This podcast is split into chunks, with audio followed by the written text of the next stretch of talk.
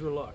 Mhm. What was your immediate reaction when you found out? Man, no, no immediate reaction besides just calling him, texting him. You know, that's my brother. Grew up playing against him when we were in high school. You know, been knowing him since I was 14 years old. So it's personal issue. Obviously, not going to disclose what me and him have talked about personally, but uh, support him, man. Had a great, great ride, and if that's the decision he makes, it's probably for for a good reason. And you spoke to him last night? No, did I've, you? I've, I've, I've spoken to him. I've, I've communicated with him, so whatever decision he's made, just understand like it's in his best interest and for his family's best interest. How big a surprise was it? Not, I mean, obviously you hearing it in training camp, it's a surprise, you know, but at the same time, me knowing him, that's a personal friend, not that big of a surprise, and it's, it's, it's, in, it's in his best interest.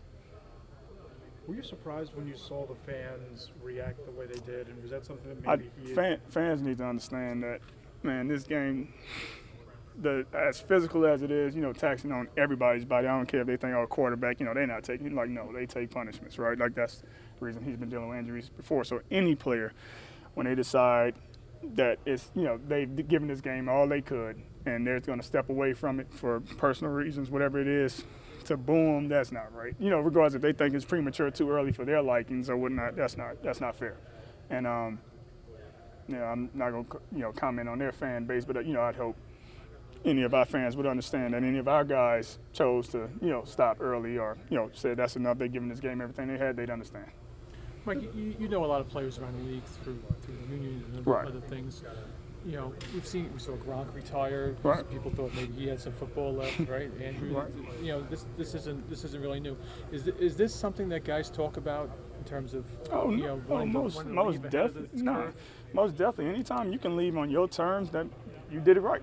you know, you you've done it right, and if you felt you've given this game everything you could, and you know, you start looking at your kids, you start looking at your family. You know, how much you've sacrificed, how much they've sacrificed, and how much time you've missed away from them, and your body, you feel like you, you know, physically and your mental health and safety, like it's, it's not there, and you want to step away from the game to, you know, spend more time with them and give give time back to them. Then that's to each man, you know. So, of course, guys talk about it all the time, and leaving on your own time, you know, that's that's to a man.